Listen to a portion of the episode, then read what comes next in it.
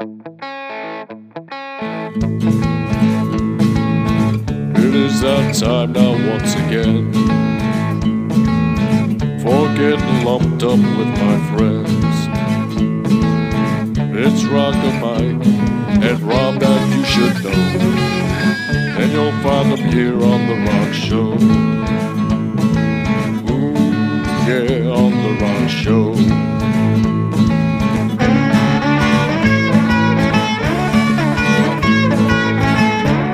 Hello, people, and welcome to a brand new episode of The Rock Show 116. And we're talking about the cast.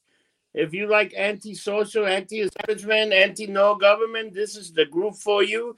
And today I'd like to introduce the with the most, the man with the knowledge, the guy that can tell you what's going on with these people. Rock Mike. Rock Mike, take over, baby. This is your show. Hello, everybody. Welcome to another Rock Show podcast. Uh, we're going to be talking about the band Crass today. Okay, Crass. Uh, Very good band. Crass. Yes. Um, very, you know, p- punk rock when it started in the '70s in England uh, was always political. Starting with the Clash and other bands that talked about Sex Pistols, talked about what was going on in society at that time. Um, it was different than the scene over here in New York or in LA. Very different. Okay. Um, But these guys took it a whole different step. oh Like, yes, no, no, they, like- they, they, like they took what the Clash was trying to do, and just like turned it upside down into something totally, totally different. Um, basically, they were anarchists. Oh, Okay, total and, and, and in in those days, in the late seventies, early eighties in England, uh, punk rock, as it got closer to the eighties, um, started to fracture off into different kind of subgenres, and one of the subgenres was the anarcho punk movement, and they basically started that. Okay, them and a, a couple other bands that used to play with them, um, and the media at the time. Uh, you remember Margaret Thatcher? yeah. okay, the prime minister. Um, the media at the time, what they did was kind of very similar to what you're seeing now in America. They divided everybody in England. And people, I think it's worse here, but that's a whole other topic. But um, I think that people basically took sides. They said, okay, we're going to be socialists or we're going to be Nazis. Okay. And you had people at Crass shows that were from both sides, and then you had people down the middle that were not for either. So it you know it led to some real crazy shows. Um, They were talking about getting attacked on stage and all They kind of did. crazy shit. they did. There were riots. There were all kinds of things that happened. Uh, the interesting thing is they never made a dime. Yeah, even the merchandise, man. They had that No. shirt. You they showed they showed Beckham wearing the that shirt with the, the clock. Dude, they didn't make a dime of merchandise. These guys, these guys Okay. are totally Yeah, Actually, yeah, I'll go. I'll go into what the logo is. It's not a clock. It, it, it's a it's a mix of a couple of different things. I'll go into it, but let me just jump in and, and we'll start talking about this band because it's really interesting. Now, they were an English punk band that formed in the Epping, Essex area of England in 1977. They promoted anarchism right Yeah. off the bat, okay, and they believed it to be a political ideology. They believed it to be a way of life and basically a form of resistance against the government. But Now- they, they they they were teaching people to sustain themselves, how to lift themselves, grow their own stuff, do all yes, stuff. yes, they, they they had a um a sixties hippie hippie mentality, almost like a commune. Not quite, okay. They Yeah, totally I- had a commune, Mike. That- well, well, Penny, well, Penny Rimbaud, who we'll talk about, he, he didn't like calling it a commune, so I won't call it that. But it was more like a place that you could crash if you needed to crash. yeah, It was you could stay for a couple of days, but you would have you- to work. but you would cook your food and all that stuff. But they didn't have like a collective. It wasn't about politics necessarily No. to be there. It was almost like if you were on the road, walking down the road to the next town, you wanted to come in for a few hours and hang out with them, you could. Yeah. Now, now, eventually, uh, Crass, like I said, they, they popularized what became known as the anarcho punk movement, which Yeah. was a subculture of straight ahead punk rock it emphasized anarchy, but also animal rights, feminism, anti-fascism, and environmentalism. The band utilized what was called a DIY ethic, which is do it yourself, DIY. Do it yourself. Okay. Uh, to all of its albums were DIY. Uh, the sound collages they used to use on stage, the leaflets they would print up and hand out at shows, uh, films they would use as backdrops. They would Yeah. play in, they would play in front of a screen. I Um, kind of love the one they just reading something. There's music playing in the background, like the girl was reading. Whoever. I yeah, they used they used all kinds of uh, performance art. I mean, poetry was a big thing. Yeah, uh, art. I never heard of this until now. What's art punk? They call it art punk. yeah. It, it well, someone came up with that title. I don't know. I mean, I, I, I never I heard. know. That I don't. I don't know. I've I've heard it. I've heard it. I don't know exactly what it is. There's a lot of labels for these things, Okay. but it just you know, uh, people used to say Patti Smith was arty. Oh, she was definitely, especially know, that one so- song she's screaming out, and she's almost like the girl. He almost sounded like Patti Smith, the one that was talking, that's playing music in the background, and she Yeah. just talking about issues. It's like what the fuck? Probably you're probably talking about Eve Libertine. yeah. Okay, yeah, the, the female singer, yeah, and she's still around. She still does things here and there. But um, another thing Crass was very involved with was the um, stenciled graffiti scene. Okay, Oh, big graffiti Um, guys. they, they they they spray painted messages using stencils um, all over the subway system in London. Uh, also on billboards, advertising billboards where they could. Um, one other thing they were involved with was was organizing squats for people to stay for free. Okay, in locations that weren't being used, empty apartment buildings, things like that, empty clubs. They would turn into squats. Um, they were known for always wearing black. They wore black all the time, on stage or off. Okay. And their icon that you mentioned kind of looked like a clock. It's really a cross between a Christian cross, a swastika, a Union Jack, and a symbol for power eating itself. Because if you look at it, there's two there's two heads of a snake, and it, it eats either side. Okay, so that represents power eating itself. To me, it now the- looks like a clock. It, it, yeah, I, I- I know why you say that, but if you look close, it's a mix of these other things, especially a swastika and a cross. Mike, Now- can you believe that they could dime on merchandise with that? People were just putting it out because it was a cool thing to put out, and they just sold it. You know, they they were a little naive. They put out records uh, on their own label, and they Yeah. they they they didn't. They wanted to charge a lower price than anybody else. So on their records, it used to say, "Sell no less than," and then there would be a a price depending on what it was. Okay. Yeah. So they undercut everybody by like 50%. And they also never, uh, the business end of it, they didn't really handle that well. Uh, the tax end of it and all that stuff. And they ended up owing money and things like that. But we'll get into that. Now, the band was organized and always based around, we call it a commune type house, owned by the avant garde artist and musician Penny Rimbaud. Uh, Mike, Penny you see that? That's the thing I was talking about. Yes, that's their symbol. Yes. That's one of the most popular punk rock icons. I've seen that patch it on patches. I've seen it on tattoos. I've seen it on the back of people's jackets. It's for the last 40 years. That's as popular as uh, the Ramones Eagle or uh, The you know, Yankee symbol. the Yankee symbol of punk rock in a way, you know. Um, now, Penny Rimbaud it, it was the drummer to uh, to Crass, okay. But before Crass, he lived in Dial House, which was the, the 16th century cottage that was this kind of commune, okay. Uh, basically, it was a rural area called Epping in, in the Essex area of England. Um, it was really more of an open house than a commune. But Dial House was a place where, where passers-by could come in, stay for as long as they wanted, uh, as long as they, they, they had some strict rules. Um, they didn't allow any serious drug taking. Okay, you could smoke weed, smoke cigarettes, but you, you couldn't do serious drugs.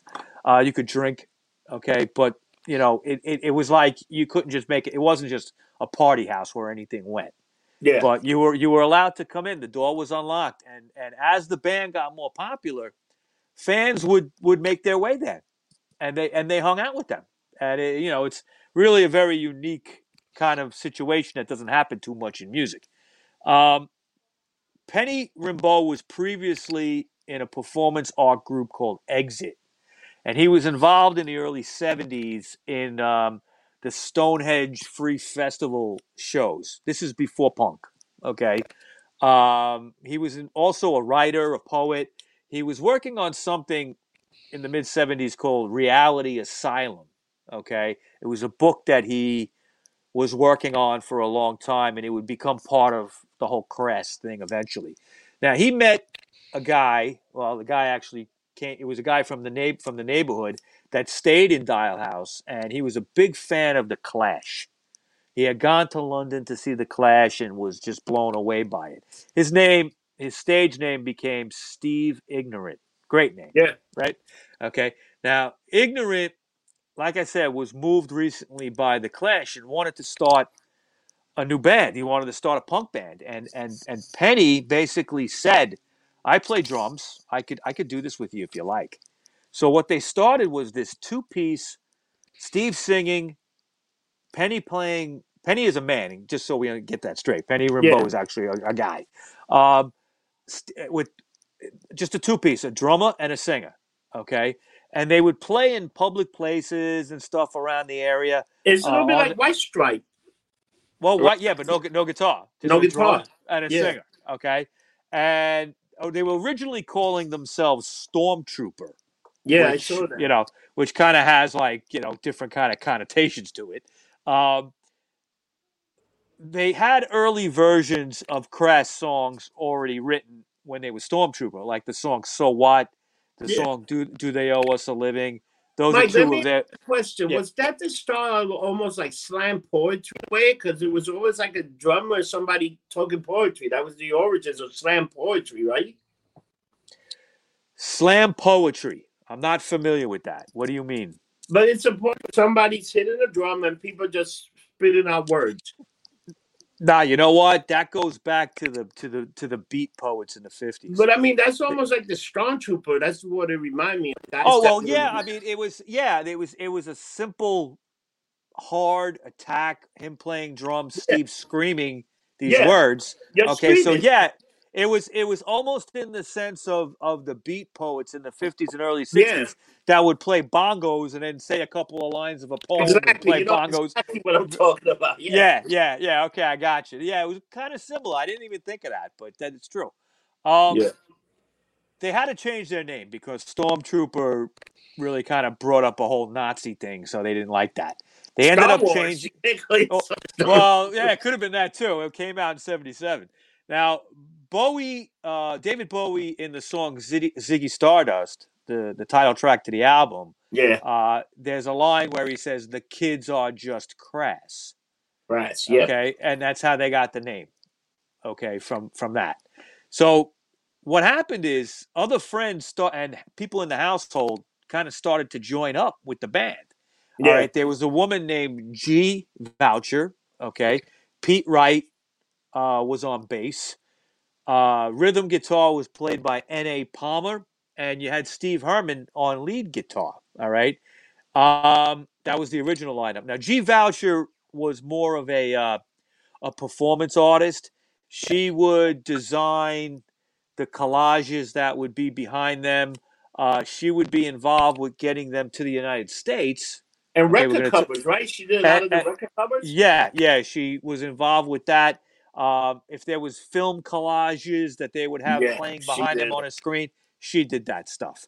So um, their first gig was at a street fest- festival in North London, and they planned on doing about five songs, but the plug got pulled on them after three. And guitarist Steve Herman left the band at that point and got replaced by Phil Clancy, who was known then as Phil Free. Phil Free. Feel free. And right, and they had added two female singers, Joy de Vivre, de Vere, okay, de Vivre, which joy of life, Okay, Yeah. and Eve Eve Libertine, okay, joined up too. So you had quite a few people in this band. Not every song had everybody in it. Nah, yeah, it Um, was weird. They all were know, different. later on, you know, they had times when they, they, yeah, they had times where they were just using the female vocals, Steve Ignorant had to step aside. We'll talk about that. Uh, but you know, it was kind of a really like a, a, a performance art thing done in punk rock, which which really hadn't been done before. Now, in the summer of '77, through American connections that Gee Vaucher had, the band played four gigs in New York City. They played two gigs in the East Village Puerto Rican Club and also in the East Village Polish Club. Okay, probably. I'm I'm I'm trying to wonder if that was like on Second Avenue, maybe. I think Uh, the like when- Puerto Rican place is on the Bowery. That's a place that's been there forever. That Puerto Rican. Yeah, that might be that. The Polish club might be on Second Avenue. I'm thinking by the Yeah. Ukrainian club somewhere over there. Um, but they didn't play CBGBs, believe it or not, and they were very excited to come to New York. They didn't get a gig at CBGBs, but they they hung out there one night, and they were actually disgusted as to how it looked. they could they couldn't believe like the Ramones and stuff came out of there. It's such a shithole, you know. But uh, they ended up playing early gigs in England also uh, with the punk band the UK Subs. They were very Oh, yeah, close with them. Subs is a great band. They are, and um, they they played places like the White Lion, uh, a place called Putney, place called Action Space, all in central London. They're probably like bars, bars that had you know bands play on stage. Um, most of the early shows didn't have a lot of people there. Yeah. Uh, it was kind of like if they played with the UK subs, they had their fans, and Crass had their few fans, and that was that was about it. It wasn't like they were playing in front of hundreds of people. So they ended up playing two gigs at the Roxy Club in London, and the band arrived drunk for the Lumped second up? show. yep, they were lumped up. Okay, and they ended up getting thrown out. All right, they were too fucked up to play. They got thrown out. So this inspired the song "Banned from the Roxy." Uh, great, great fucking song. And also uh, Rimbaud's essay for Crass. Who they had a they had a, a self published magazine called International Anthem, and uh, he wrote a, like an essay called Crass at the Roxy about the whole thing. So they were you know they were doing their own kind of fanzine as well too. And after this incident, the band started to take themselves seriously. They, there was no more getting lumped up uh, before shows. They might have a couple of drinks, but they would avoid alcohol for the most part. They didn't smoke weed at all anymore before the shows. Um, they also adopted wearing the all black attire that they got from military surplus stores, Army Navy stores, stuff like that. Mike, I, And- I hate to tell you, but these guys will be like the Black Lives Matter right now. Those activists, they will be Antifa. These guys, technically, in a way. You know, I, I I've I've been thinking about that. Okay, and I I don't know because I feel like they This- didn't want to be Antifa, this part. is totally Antifa, dude. Give me a break. This is Antifa. I but, but no, let, me, let me let me t- look. I hear you because of the black and wearing Yeah. that stuff. No, you're right. The look is the same. Okay, and that could be a very uh, intimidating look, and that's why groups like Antifa do it. I don't think. Crass wanted to look intimidating. I think they wanted to look the way they wanted to look. I don't think it was like I want to go out and scare people and be militant. They had a pop. They had a policy that they believed that they wanted to put out there, but it was it was peaceful. it was peaceful. All right, so it wasn't about bashing heads and fighting people and you know anarchy in that sense. I think what they believed in, especially Penny, uh, maybe Eve Libertine as well, is is kind of like a personal anarchy. This is just my opinion. All right, just from what I get, from what I knew of them back in the day, and But he was anti-establishment, hundred percent anti-establishment. a- a- anti-establishment, but like, you know, in a sense that that no, we don't need anything. We could take care of ourselves. Almost Yeah. a liber, almost almost a libertarian kind of mentality, which I can relate to. Self-preservation, almost. Kind of. Now, uh, just get off topic for one second. I, I was I first heard about this band in the '80s. Uh, there used to be a magazine called Maximum Rock and Roll, and Yeah. it was a punk magazine. It was a, almost like a newspaper. It was black and white, and it came out once a month. And I used to, you know, make my way over to Tower Records on Fourth Street and buy it, or sometimes over at See and Here on Sixth Street. Remember that that magazine store? Uh, they they uh, they always had it, and it would cost like I think it was like two dollars. It was cheap, Yeah. And uh, they were really the only way that you could find out about this band.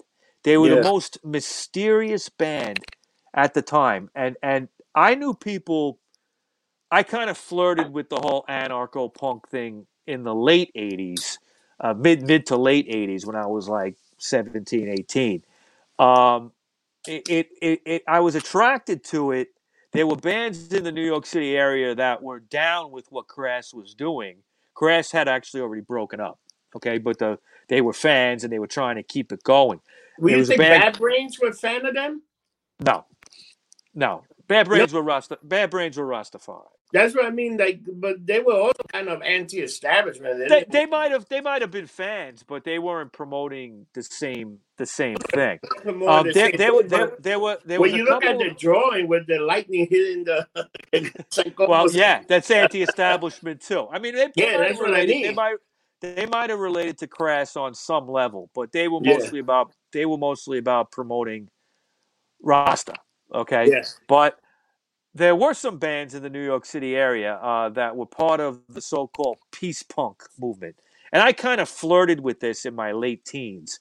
Um, I knew some people into. it. I went to a few shows. There was a band called Nausea, and there was there was a band called Apple, and they it was spelled A dot P dot P dot L dot E dot, and it's, Wow. it's it stood for something. It was like anarcho peace punk kind of thing. I forget what it stood for, but this was part of a peace punk movement that was in the city. These guys, eh, you know, they put out their own albums. They didn't make any money. It was all like a hippie punk kind of movement.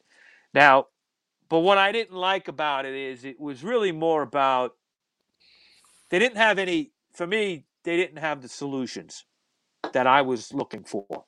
So I, you know, I flirted with it, but I liked the music, but I didn't get into the whole scene too much. Yeah. I wanted to, but it just I, I could never go all the way because it just didn't make sense because these people were kind of like stupid. Really. They really were. Okay. But anyway, anyway. I- let's get back to that. That's get- what I can say. let's get back to we'll get back to Crass. Now, Penny Rimbaud's uh, friend, a guy named David King, would soon desi- design the logo, the famous Crass logo you, you just showed. Yeah. Uh, it, it was a combination of the Christian cross, the swastika, the Union Jack, and a two-headed serpent called Ouroboros, okay, which represents power eating itself. yeah. Uh, they they used this logo as a huge backdrop when they played on stage, and it gave the band a very militaristic image, which kind of often confused concert goers that the band might be actually fascist.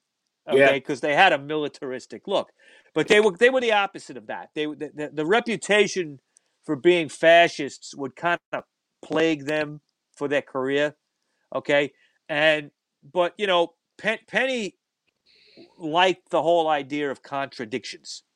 Okay, uh, really, a, a Crass show was a barrage of contradictions. You had very heavy punk rock, hardcore punk rock, okay, coming at you loud, fast, but the lyrics were all about peace and love. Yeah. Oh, Okay. was. and and and you know they dressed like what would become Antifa, but these were like you know Yeah. black military surplus clothes, like like military militaristic looking, fascist looking. Okay, but they promoted a pacifist message, so you had a lot of contradictions at once, and Penny liked that because he wanted people to just figure out for themselves. You know what I'm saying? Yeah. Okay, now live shows in general were pretty simple. Um, the band preferred to play using 40 watt household light bulbs. Uh, they didn't have a, you know, a lot of lights on them. Uh, it made the band very difficult to film, which is a reason why there isn't that many uh, clips of them playing. There isn't. There's very few. Okay. Um, but Gee Vaucher and a friend named Mick Duffield created these video collages and films that were back projected, okay, onto a screen in front of the, behind the band. Uh, leaflets about oh, it could be anything about uh, politics. They were very much against Thatcher. Yeah. Um, they they basically uh, would talk about feminism, animal rights, all different types of topics. A They of would stuff. print, yeah, they would print leaflets up about that to inform the people, uh, almost always of some kind of political nature. The leaflets that were handed out. Now, in 1978, they started recording what would become their first album called "The Feeding of the 5,000." It's a Now, I, fantastic I think album. Fantastic. yeah, I think it. It's I think it's in the you know it's in the top twenty best punk albums ever. Okay, uh, there's just nothing as raw. You actually sent it to me last night, and I was all lumped up after the vaccine. I heard it today. Let me tell you, that album might be one of the best punk albums I heard in the like last ten years. It was fantastic. Yeah, I mean, eh, you know, I know you mentioned to me when we were talking about doing this that you never heard of this band. I never heard of them. Like, Okay. This is like Yeah, yeah, uh, and that's understandable. They didn't play here. Okay, they they really didn't come here, and they weren't part of the even mainstream, if you want to call it that punk scene that we knew about yeah, back in you know that was more like the Ramones and things like that. They weren't part of that. Okay, they were like a subgenre. Yeah. a- they were like a they were like a movement. They were like a symbol of a movement that was going on that was mostly in England. Uh, but you know, I think this album is even like some of the stuff they talk about applies to today. Yeah, it's even fast. still it's applies to today. You know, Yeah, yeah. Now it's a, it was an 18 track, 12 inch, like a record, but you played it on 45.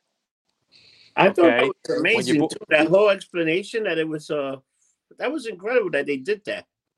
Yeah, well, they they put it out on a label called Small Wonder, and when it came time to press the record, there was an Irish company that was doing this for Small Wonder, and they refused to do it because there's a song called Asylum that was going to be the very first song on the. It's not a song; it's a Yeah. spoken word thing.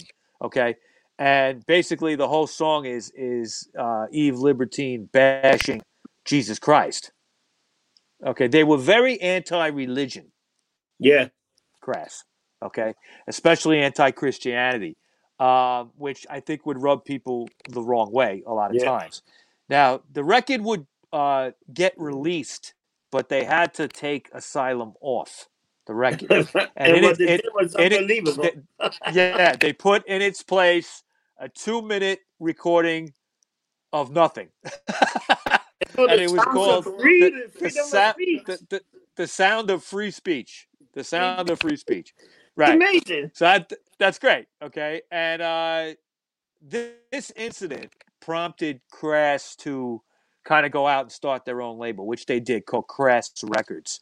And it allowed them to retain any you know, content control of any of the material that they wanted to put out. So soon after, um, an extended version of the song Asylum, renamed Reality Asylum, was released as a seven inch single, and Crass would be investigated by the police due to the lyrics, okay, the words of the song. Now, the band got interviewed at their house, the cottage, Dial House, okay, where they all lived.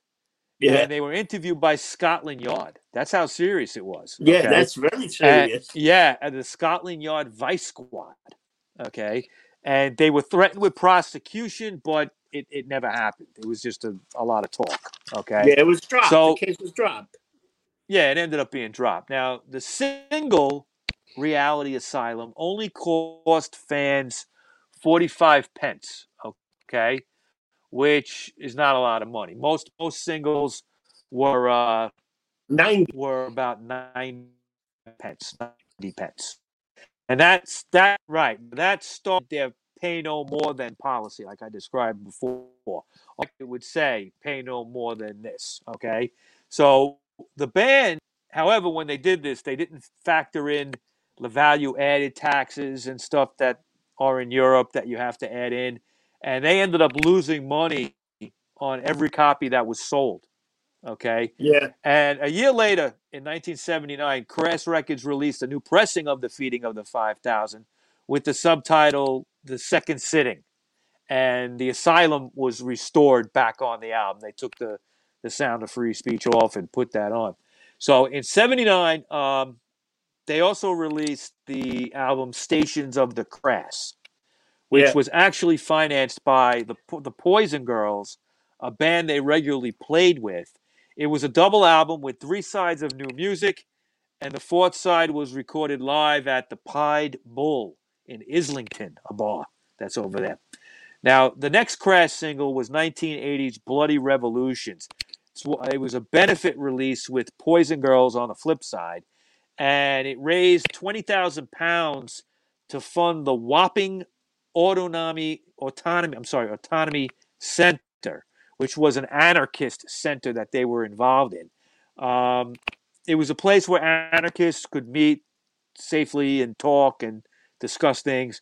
Um, the words to Bloody Revolutions were kind of a critique of the anarcho pacifist perspective, okay, where they viewed Marxists on the left and then the way they viewed the Nazis on the right, which would be kind of like the uh, the National Front, it was called in England, were were were, were Nazis. Uh, I think there was something called the British Movement or something like that. That was the same kind of thing, and they had problems at shows with these with these people showing up. Okay, in fact, there was a a show at a place called Conway Hall in London's Red Lion Square, and Yeah. during the show, the Socialist Workers Party supporters attacked neo Nazis at the gig, and it resulted in a big riot. The band was attacked and everything. And uh, after that melee, Crass accused organizations such as Rock Against Racism as polarizing, making it polarize, making people pick sides between left and right, and that was wrong. Okay, they felt that was wrong. Now they blamed a lot of the leftists for that particular concert because they attacked the the other people that were there, uh, and that in itself created a bit of a schism among their own fans. The Yeah. fact that they were taking sides against the leftists because a lot of Crass fans were also getting beat up by the Nazis.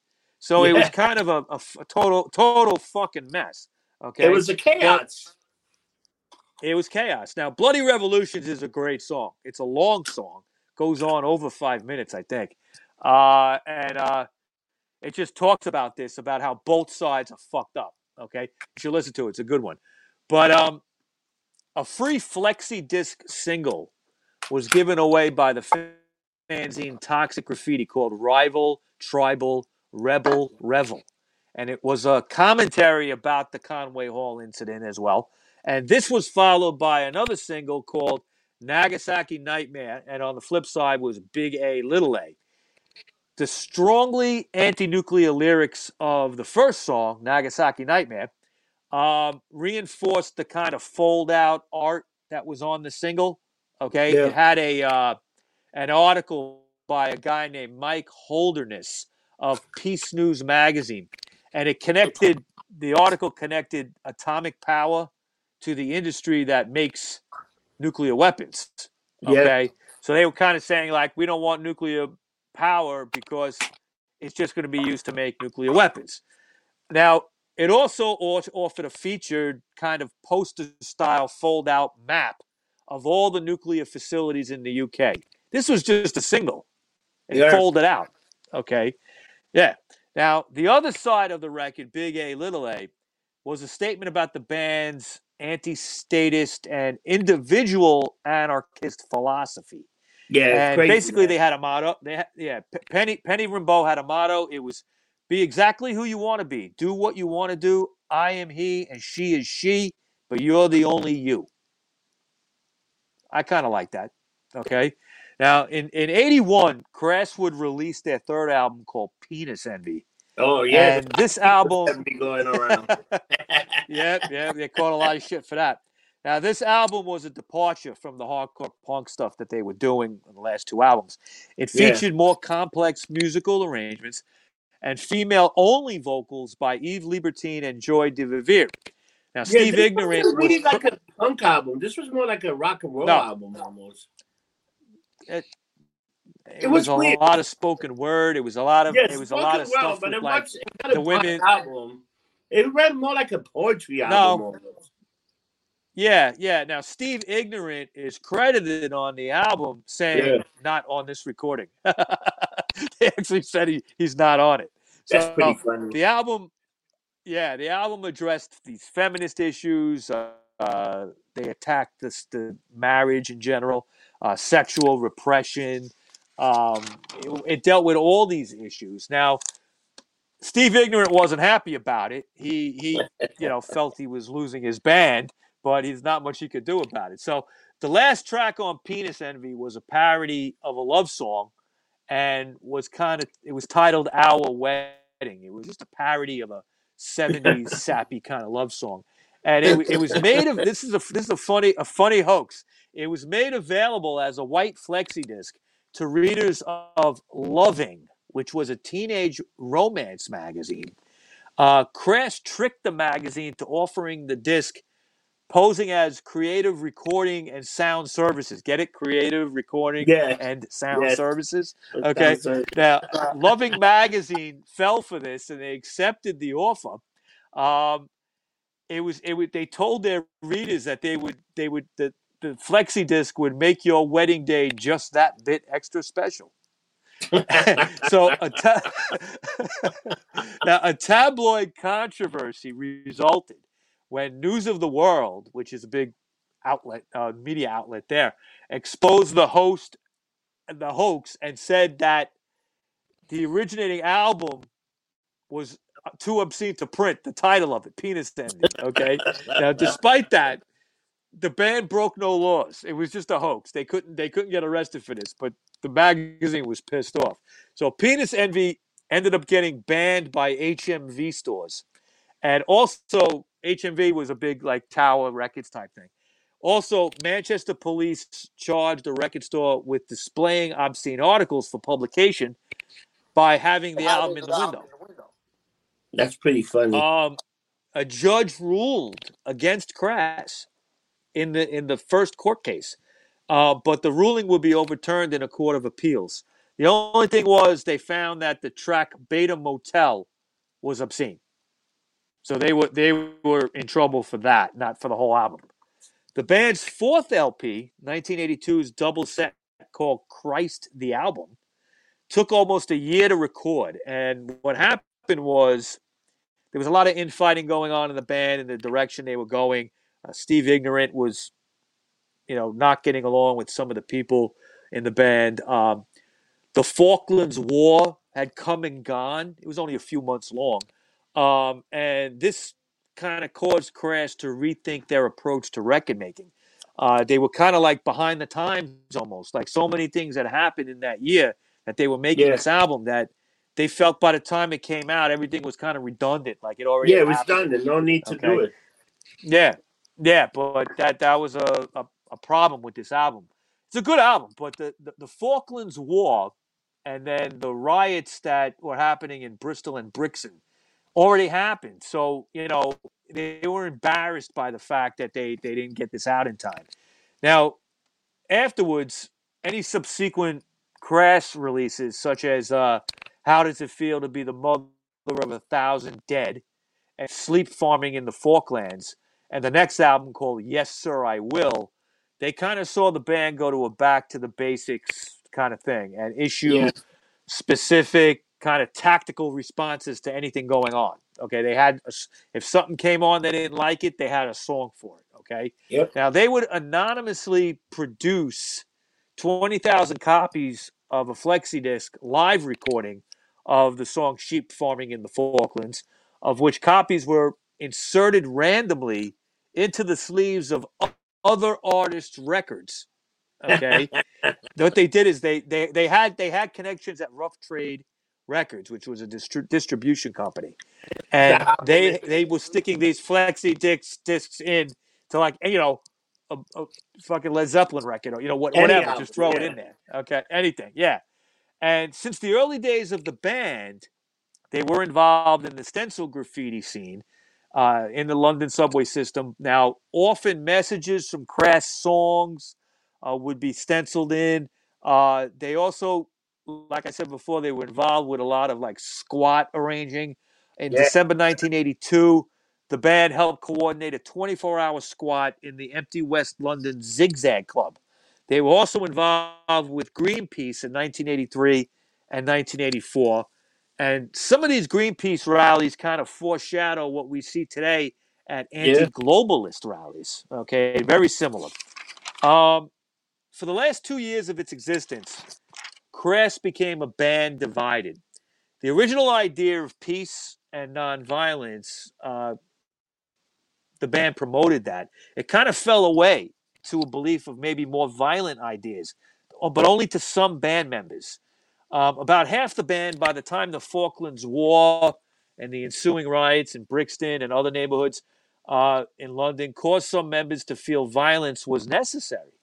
Now, Penny Rimbaud still believed in peace, and the next release under the Crass name was called Acts of Love.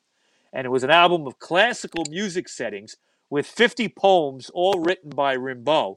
Uh, Steve Ignorant didn't sing on this album, and they used Lib- Eve Libertine mostly. Um, another crass hoax at that time was known as Thatchergate. And Yep. it was a recording of an apparently overheard conversation between Ronald Reagan and Margaret Thatcher. And they the way they edited it is they made it appear that Reagan and Thatcher were having a telephone conversation.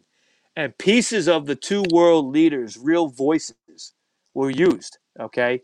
And they made it look like they were talking about the sinking of the, the ship, the Sheffield. Okay Yeah. uh, during the Falklands War, the, the Argentinians sunk one sunk one of their ships, and, Yeah. and a thousand people died. That's why you have that song. How does it feel to be the mother of a thousand dead? Yeah. Okay. Uh, they also supposedly in the conversation said that Europe would be the target for nuclear weapons in the event of a World War III situation with the Soviet Union. It was a hoax. They used pieces of the voices to come up with this conversation. So copies were leaked to the press of these tapes during the 1983 general election in England. And the U.S. State Department and the British government, government actually blamed the KGB.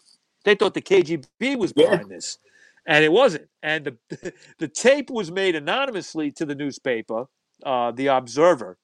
Didn't the, the KGB Observer managed to the link it to band? Crass.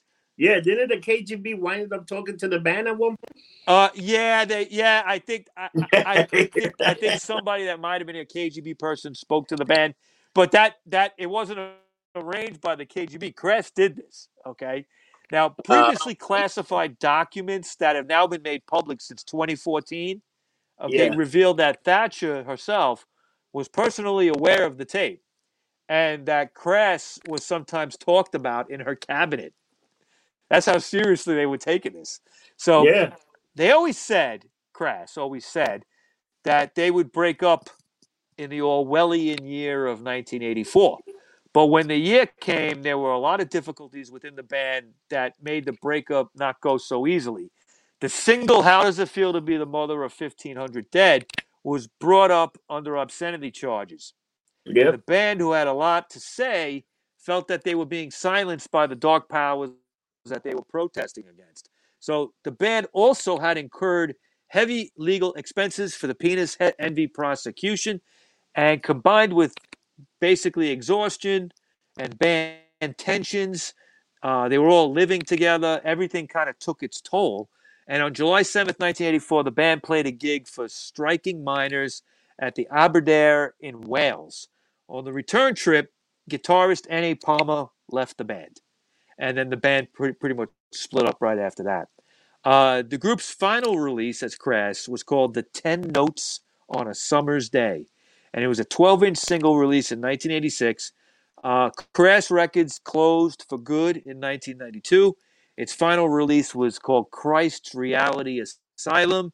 and it was a 90 minute cassette of Penny Rimbaud reading the essay he had written in 1977 that gave him the impetus to form Crass. Wow. Now, over the years since then, uh, most of the Crass catalog's been re-released and remastered. It sounds better now than it ever did back in the 70s and early 80s, but the band has ne- never reunited.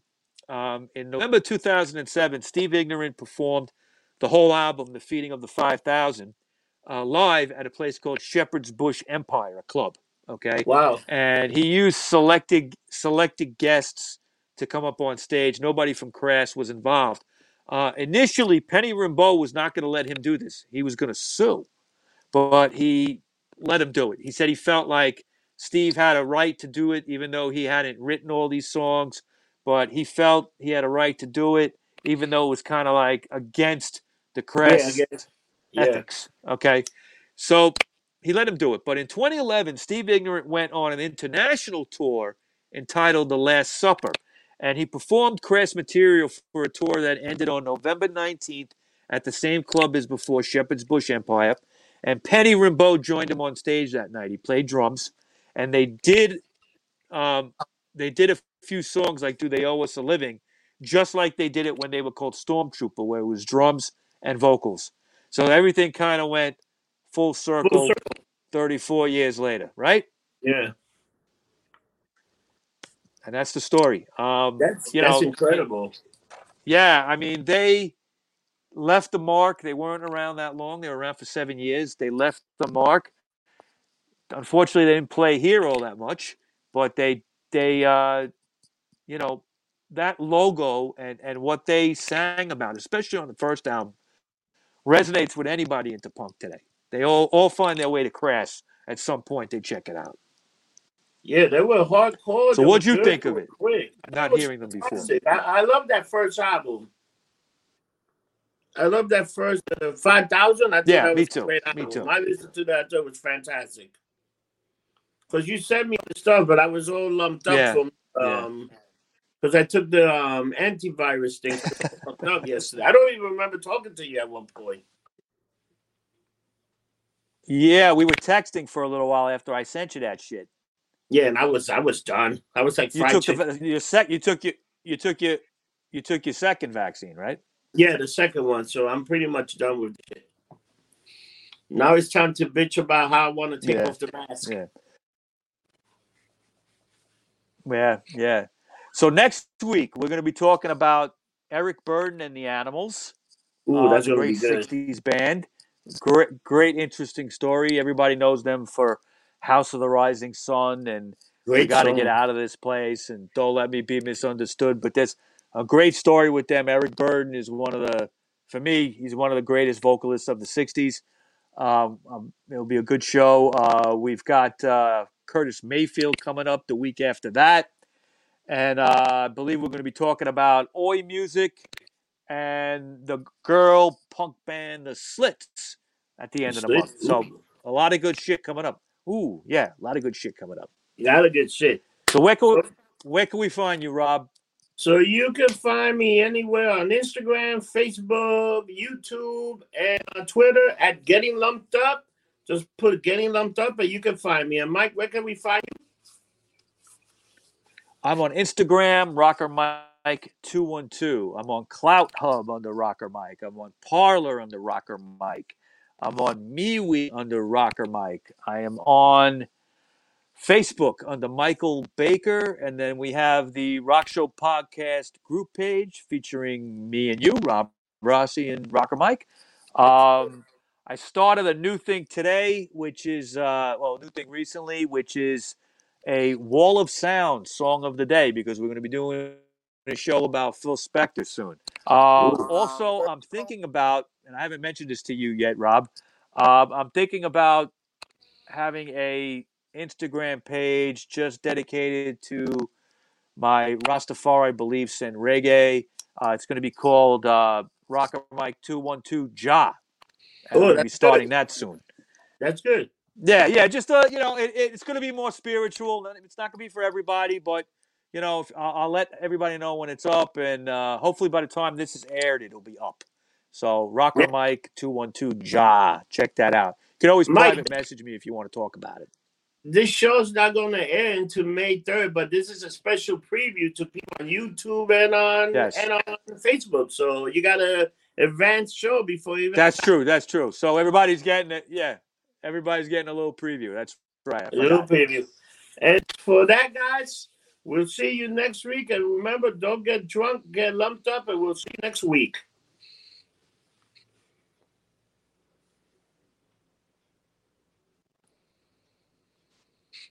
Get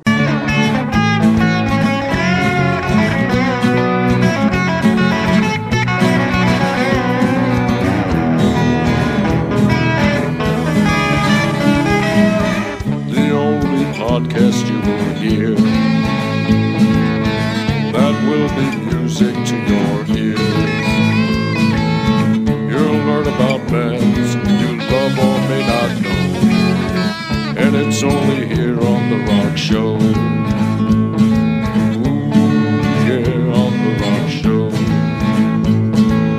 Ooh, yeah, on the Rock Show. So tell your friends and everyone you know. Let's get lumped up on the rock show.